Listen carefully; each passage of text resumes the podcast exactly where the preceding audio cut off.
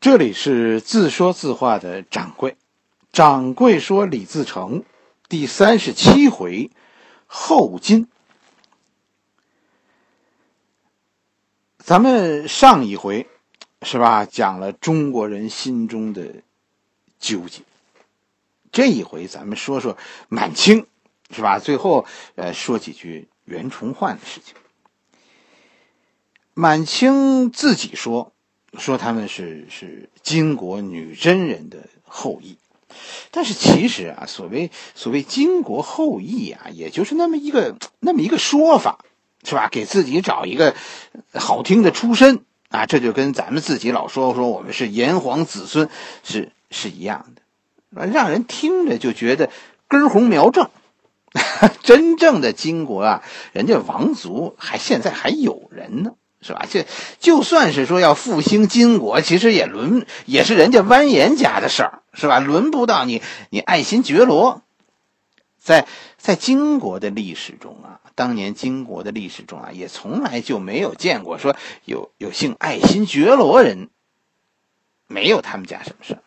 其实历史上的女真人到这个时候。到明朝末年，就已经随着金国当年的陨落，就逐渐的融入到汉民族当中，成为北方汉人血脉中的一个成分。流沦落，也就就说，呃，流落到东北的，啊，这些这些草原民族，啊，谁说得清他们和和金国到底是什么关系啊？其实一般都认为他们可能和蒙古的关系更大。唯一咱们现在能确定的，只是说他们居住的现在居住的这个地方，原来是金国起家的地方而已。但是实际上，这片土地早就已经是蒙古人的家。其实满蒙是一家，就是满族和蒙古族应该是非常近的。第一个故事就是关于努尔哈赤十三副盔甲起兵的故事。努尔哈赤的全名啊，叫爱新觉罗·努尔哈赤，这也是一个很混乱的家族，是吧？充满了相互的倾轧。努尔哈赤的母亲呢，就死得很早，很早，是吧？母亲死了以后呢，继母就让努尔哈赤呢分家另过了，啊，这是一个很客气的说法，实际上就是继母把前妻的孩子都赶出了家门。努尔哈赤带着自己的两个弟弟就开始到抚顺这一带混生活、闯世界。严崇年先生啊，当年的讲座里啊，曾经引用了一些史料，就说这个这个时候的努尔哈赤呢是隐姓埋名，投入到了李成梁的门下，甚至据说呢是做了李成梁的贴身侍卫。而且有一些故事中中说呢，李成梁夫妇是很喜欢这个孩子的。至于这是不是有些人说的，说努尔哈赤也是呃李成梁众多的义子中的一个，这个其实不确切。李成梁啊，熟悉明史的都知道这个人是吧？这个人一辈子杀了太多的蒙古人，他身边也有很多蒙古人。是吧？他杀蒙古人，但是也用蒙古人。你站在汉人这个角度上读这个历史的时候，我们总是说说努尔哈赤和汉人有血海深仇，他他祖上，呃，曾经如何如何，是吧？他爷爷如何如何。但但是其实我跟你说，这不是蒙古人的性格，这也不是努尔哈赤的性格。蒙古人对于祖辈的仇恨其实是不怎么看重的。而李成梁是非常熟悉这个这个蒙古人的性格的，他以杀蒙古人为职业，但是他最信任的人 也是蒙古人。李成梁认为蒙古人远比汉人忠诚，能打仗。实际上，这个观点是对的。从朱棣开始，就是明朝的军队，包括三大营，都有很多蒙古人在里面。加这个关锦防线里的蒙古人，大家往后听就就更多了。努尔哈赤，你就可以把他们看成这样一个一开始是忠于李成梁的蒙古人。努尔哈赤呢，在李成梁手下，在李成梁死了以后，逐渐也就也就成为了一员明朝的将领。他带领他他的这个蒙古族的部队啊，专门杀自己的同胞，直到呢出了出了一件事。这件事呢，就是明军杀了努尔哈赤的父亲和爷爷。这件事的具体过程啊，史书中已经说不清楚了。啊，我们只是知道大约啊是这么回事，就是大约是是努尔哈赤要进攻当时抚顺周围非常有实力的一个一个女真人的部落，叫尼堪外兰。努尔哈赤的父亲好像是要当内应，但是突然尼堪外兰和和明朝讲和了，努尔哈赤的父亲就死于这场骚乱。具体的情况不清楚，是说呃他父亲要。要为内应暴露了呢，还是还是被明朝人送礼了？反正反正就是说，努尔哈赤对父亲的死，他的说法是恨尼堪外兰，同时也说和明朝有杀父之仇。明朝呢，这是一个事故，明朝人认为这是一个事故，朝廷为了安抚努尔哈赤，就让努尔哈赤。继承了他祖上的官职，指挥使，这在这在东北，这就算是一个一个爵位吧，是吧？实际上也这个就是把努尔哈赤从部队中赶走了。这个指挥使当了指挥使，努尔哈赤就就不再做朝廷里的将军了。父亲死了，他就回到自己的部落。努尔哈赤呢，老说自己说说十三副盔甲起兵。其实说的就是这段，就是自己继承祖业这件事。原本轮不到他继承家业，他已经被后妈分家赶走了。但是现在因为父亲的这个死法，他算是意外的回来继承了这个家业。实际上，用咱们现在的说，就是用咱们现在的说法，就是原来他是他是正规军，啊，现在就是从正规军的部队转业了。以前的努尔哈赤是是李成梁手下的一个将军，现在呢，呃，部队让他转业回家，营级干部回村，你当当村长去了。这个时候的努尔哈赤二十五岁，所谓的十三副盔甲起兵，其实就是说，努尔哈赤这个这个家业有多大，能打仗的人十三个，这是个小部落，对吧？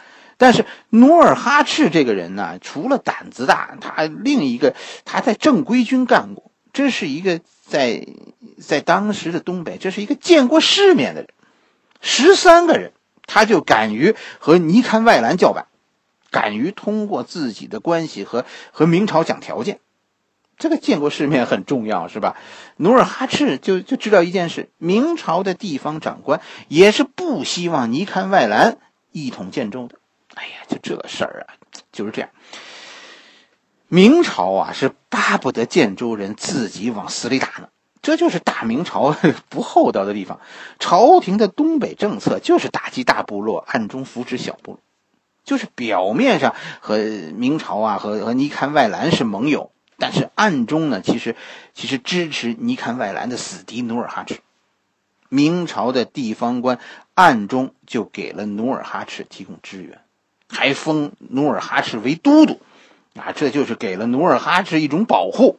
尼堪外兰啊，你要是想杀努尔哈赤之前，你要想好，是吧？你这样做，朝廷干不干？你是杀了一个朝廷的官员。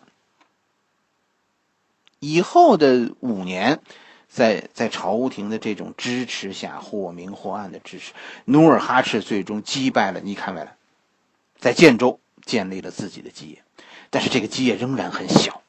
是吧？史书中没有太多的记载。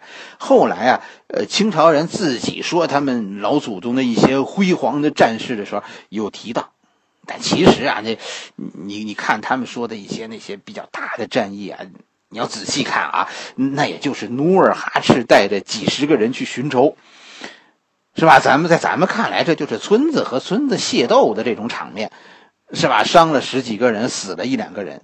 这这在咱们这儿都都不算战争，这算一个，这算一个治安事件。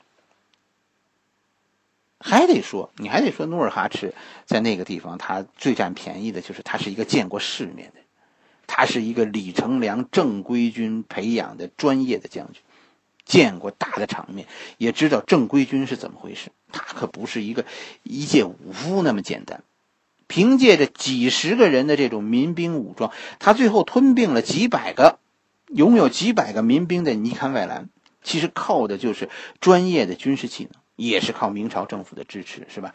努尔哈赤一直就是说呢，他跟明朝政府总说我是政府的人，我受政府教育这么多年，是吧？我我我只是替你们管理啊这些蛮夷。在当时东北的几百个酋长里，可能努尔哈赤是最听话的。就这样，依靠明朝政府，靠政府，是吧？在以后，努尔哈赤先是用几十个人控制了几百个人的建州，然后呢，靠几百个人控制几千个人的满族，各种手段，军事进攻啊，联盟啊，联姻啊，结拜啊，欺骗啊，无所不用其极。这就是一个。一个野蛮生长的过程，这背后是明朝的支持。明朝认为努尔哈赤是自己人，也得说这这个努尔哈赤装的像，是吧？直到万历四十四年，努尔哈赤五十七岁，是吧？在在赫图阿拉称可汗，建立了可汗国。直到此时，啊，明朝的官府仍然不认为努尔哈赤是问题。仍然固执的认为努尔哈赤是自己手里的一杆枪，仍然认为这种以夷制夷，在努尔哈赤这是一个成功的典范。一直到万历四十四年，万历四十五年，努尔哈赤开始进攻明朝在辽东的据点。万历四十六年，正式努尔哈赤正式对明朝宣战。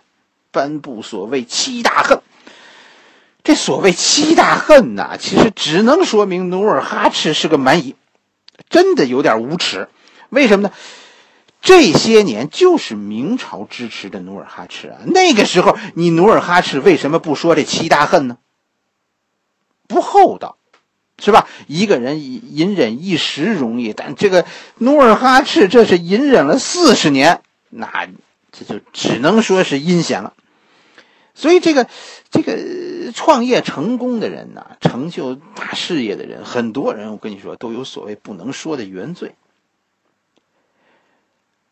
掌柜就觉得努尔哈赤就是这样一个靠做事无底线成功的人。当然，咱们说他也不是汉人，也不必受到咱们汉家文化的约束，是吧？更不更不接受汉家道德的指责。他是蛮夷，他和后来入主中原的那些满清的皇帝不是一个思想体系，是吧？蛮夷有蛮夷可恨的地方，也有可爱的地方。刚才咱们这是说的万历四十六年，努尔哈赤主动挑起与大明的战争，进攻辽阳和沈阳，结果呢？结果是是是没能攻破。那个时候，明朝在。在东北啊，实力是非常强的，是占有压倒性优势的。哎，努尔哈赤在劫掠了周围以后，就就撤回去了。你可以想象那个明朝的愤怒，是吧？明朝人肯定不会检讨自己这个以夷制夷的政策，他他是不是厚道，是吧？明朝人不会检讨这样的政策。明朝人是说，你努尔哈赤这也太孙子了。是吧？你就是我养的一条狗，狗要是咬了主人，那就得弄死它。于是明朝从各地集结了一批军队，进攻刚刚称汗围攻这个沈阳、辽阳的努尔哈赤。这就是万历四十七年爆发的萨尔浒之战。结果，结果大家都知道，明军大败，十万大军几乎全军覆没。同年。努尔哈赤称帝，这回不是称可汗了，这回是跟明朝真的叫板了。努尔哈赤称帝，建立大金国。啊，大家注意啊，努尔哈赤建立的国家的国名是大金，不是后金。后金是我们现在人为了区分这个朝代和金国的区别，才说努尔哈赤建立的这个金国叫后金。努尔哈赤建立的就是大金国，首都在赫图阿拉。就是赫图阿拉在哪呢？就在现在辽宁抚顺，现在这个地儿属辽宁抚顺管。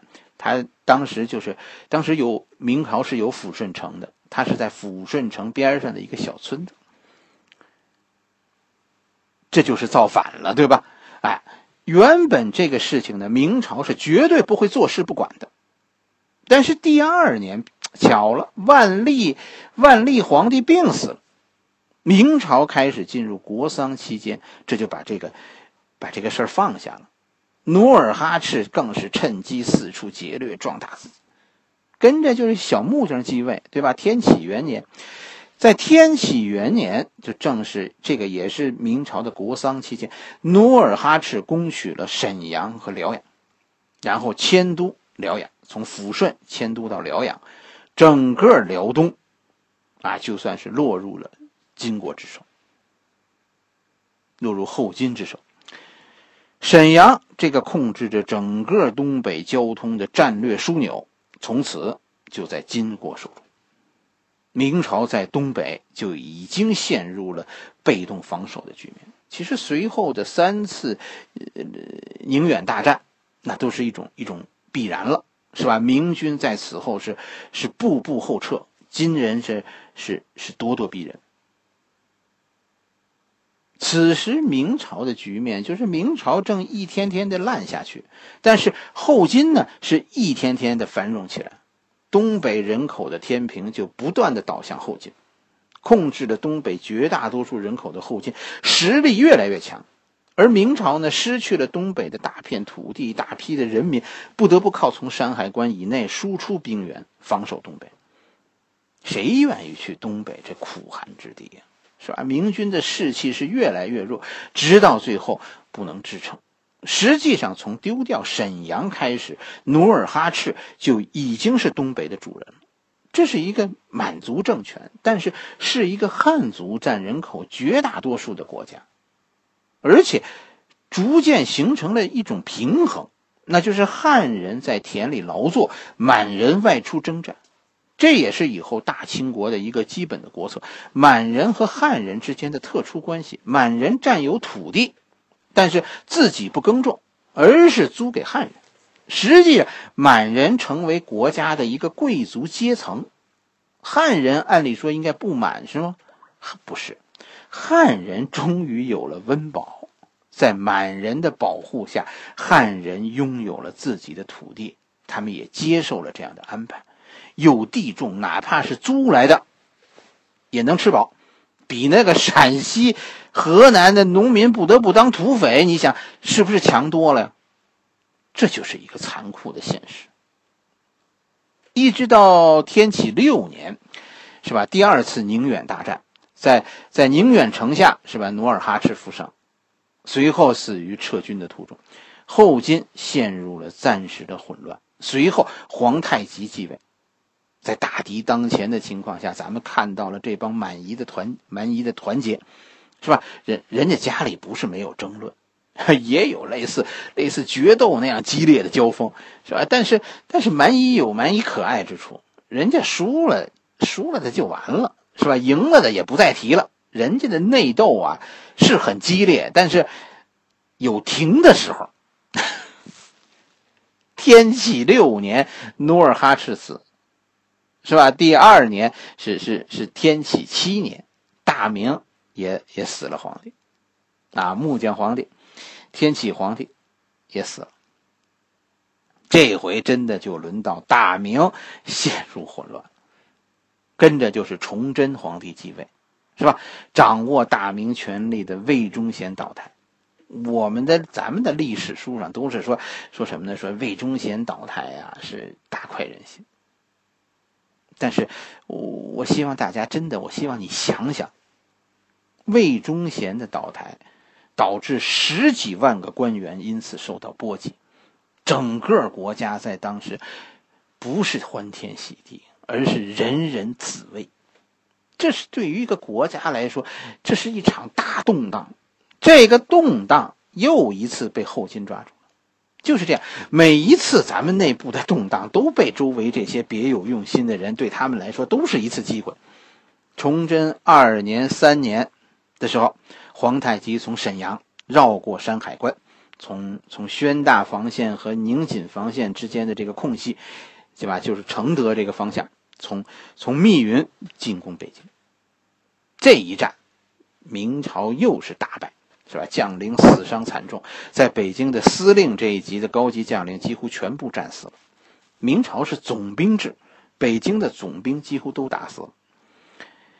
清军的战斗力很强，是吧？你就看跟他们作战的这个这个明军也好，李自成也好，他们将领的死伤都很惨重。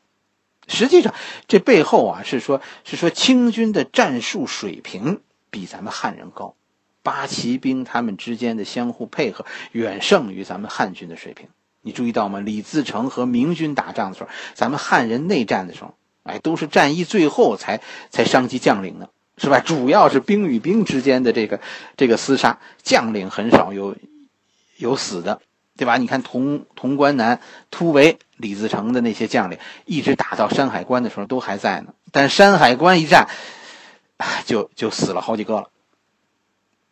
八旗军能以少胜多，道理就在他们训练有素，他们的战术水平高。咱们，咱们旅游节目《行者掌柜》那边这两天也正在讲卢沟桥，讲讲抗战，是吧？其实，其实明军和清军交战的时候遇到的问题，就和国军对对日作战的时候遇到的问题是一样。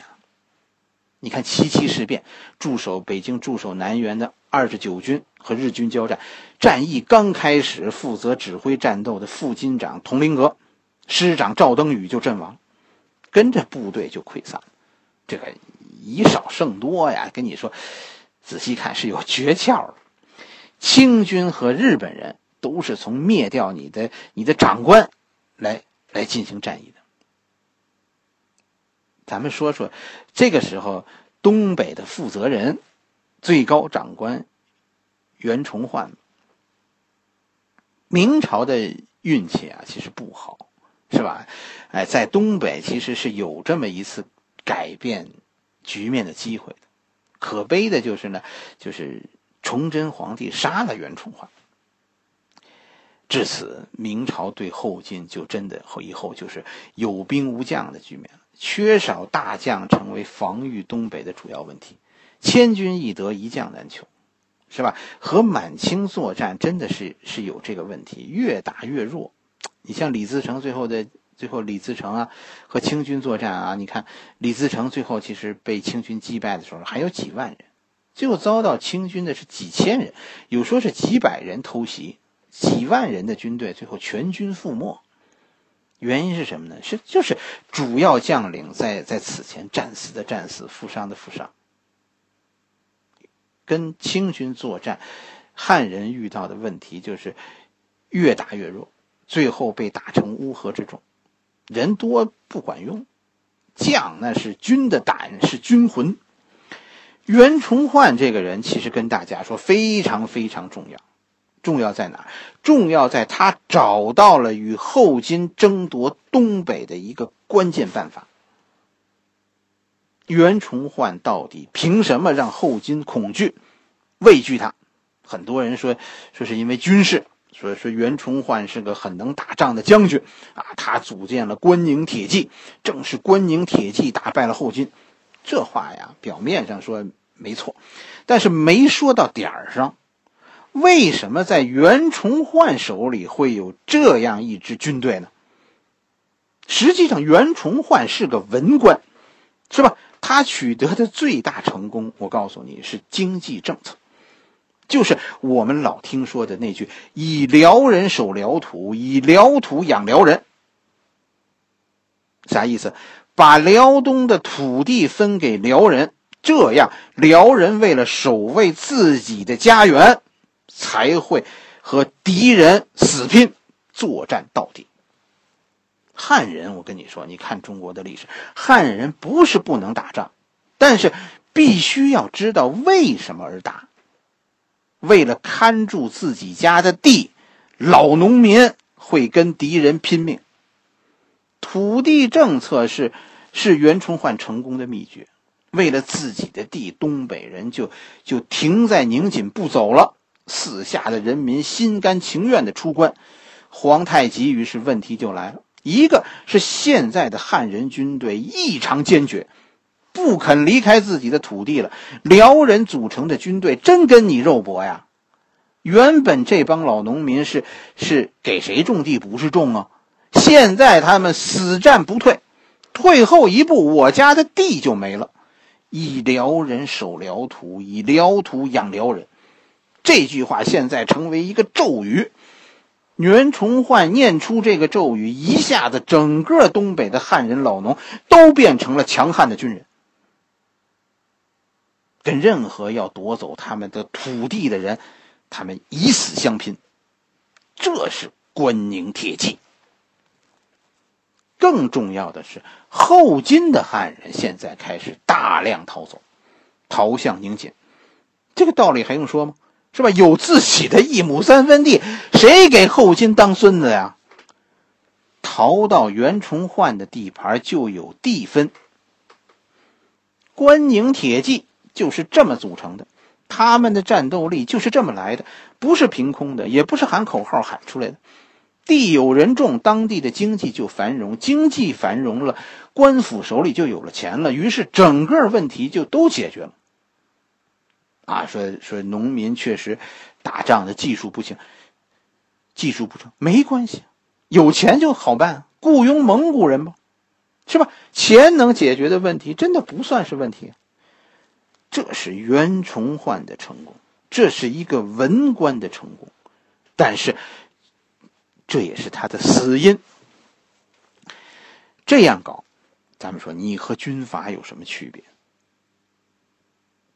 铲除异己，是吧？宁锦现在全是袁崇焕的人，袁崇焕无异于东北王，控制着那样一支声名显赫的部队，控制着那样一批异类的强悍人民，是吧？控制着那么广阔的土地，控制着那么样一个易守难难攻的雄关。你说谁能放心你？把生命交给中国人的忠诚，我跟你说，恐怕连崇祯这个外行皇帝都知道这事儿不靠谱。甚至于，其实对于袁崇焕很危险这个看法，在朝廷，在崇祯年的朝廷是一个共识。为什么？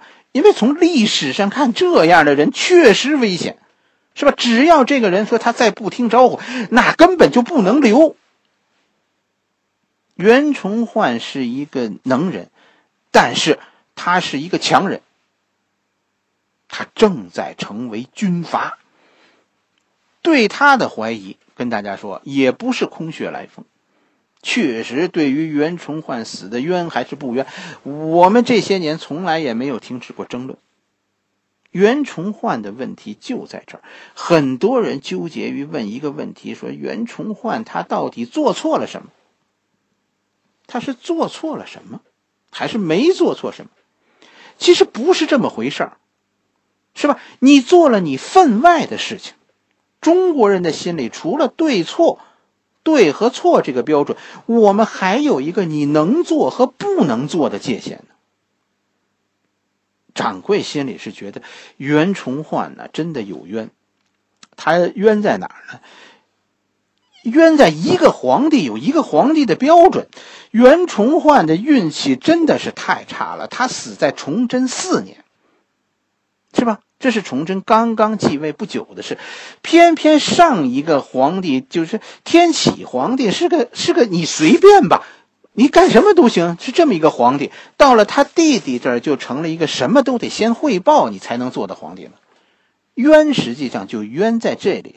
袁崇焕是死于做了不该做的事情，是因为做了做多了事情而死。但是究竟可以做到多少？这个尺度怎么拿捏呢？哥哥天启皇帝手特别松，是吧？弟弟崇祯皇帝又又手特别紧，你你你让手下做事的这帮人可怎么办？袁崇焕呐，掌柜觉得，呃。按照一个一个严格的标准，他在东北的所作所为，说他，说他正滑向军阀的方向，应该说不冤。但是大家记住，他是天启年的大臣呢。崇祯初年说他犯了错，真的换长官是件大事。一个领导有有一个领导的尺度，上一个领导允许你干的事，可能下一个领导就得就得杀你的头，认为你越轨。这个，这是摆，你明白吗？你能懂吗？处在一个一个摇摆的世界，你让我们以什么为标准呢？满朝的文武为什么都不做事？你现在明白了吧？不是不想做呀，是不知道该如何面对天启和崇祯，大家真的有有无所适从的那种感觉，无力感，你知道吗？读这段历史的时候，真的特别强烈。掌柜在掌柜的心里啊，我其实心里有时候，这这不是替坏人翻案啊，我我其实觉得魏忠贤呐和和袁崇焕呐其实是一类人。魏忠贤未必有历史上说的那么丧心病狂，是吧？袁崇焕，你谁说得清他心里到底怎么想？但是有一点我们明白，那就是，那就是皇帝崇祯容不得有人抓权。可，哎呀，可是，可是你得说你你你哥哥不是这样啊，是吧？这个权当年魏忠贤手里的抓到的权，是你哥哥木匠皇帝不要啊。对于魏忠贤因为专权而死，是吧？其实掌柜说，袁崇焕也是因为专权而死。袁崇焕死了，其实东北的新政就就结束了，是吧？没有了这个土地政策，这句“以辽人守辽土，以辽土养辽人”，那就一点意义都没有了，一句空话。此后的关宁铁骑就是一支雇佣军，宁锦防线成为崇祯年一个巨大的财政负担。人心在不断的消磨，终于最后沦落到困守孤城的局面。随着土地大面积的落入金人之手，人民也跟着走了。东北实际上就已经丢掉了。你说靠靠呼吸机维持的，那是真的生命吗？好了，这一回咱们就讲到这里。我们李自成的故事下一回继续。欢迎大家加我的微信公众号“掌柜说历史”的汉语拼音全拼。